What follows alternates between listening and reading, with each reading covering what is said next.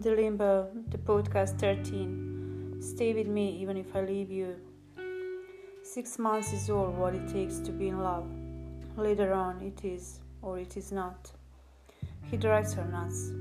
Went through her head all she did wrong, all she did and didn't do, all she almost did, but it's okay. She's falling all the time. Cannot trust anybody.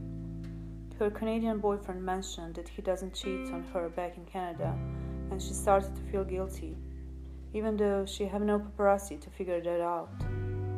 And if that's the lie, that is the sweet kind of lie, and even though his yearnings are out of her mind, after that, that she is tired to the point, she told him, Go ahead, please, do cheat on me.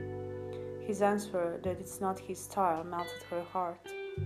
That guy is melting her heart more than often, and that's the scary part of it. She plucked herself with the guilt, having the old flame back in Sweden, but now she's the one with herself. They do not know what the future brings, if it brings anything together. She cannot put herself on hold. The life is too short to be on hold. Her devil in her is talking.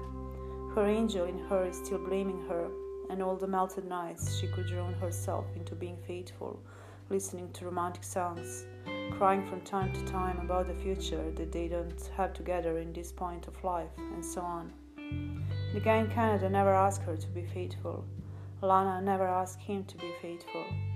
She wanted this guy to be open to her, and the scary part, even if he was open, their situation is kind of, hmm, someone somewhere has the answers.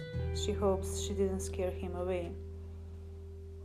She even thought about 1997 and the other long distance relationship and why it didn't work out.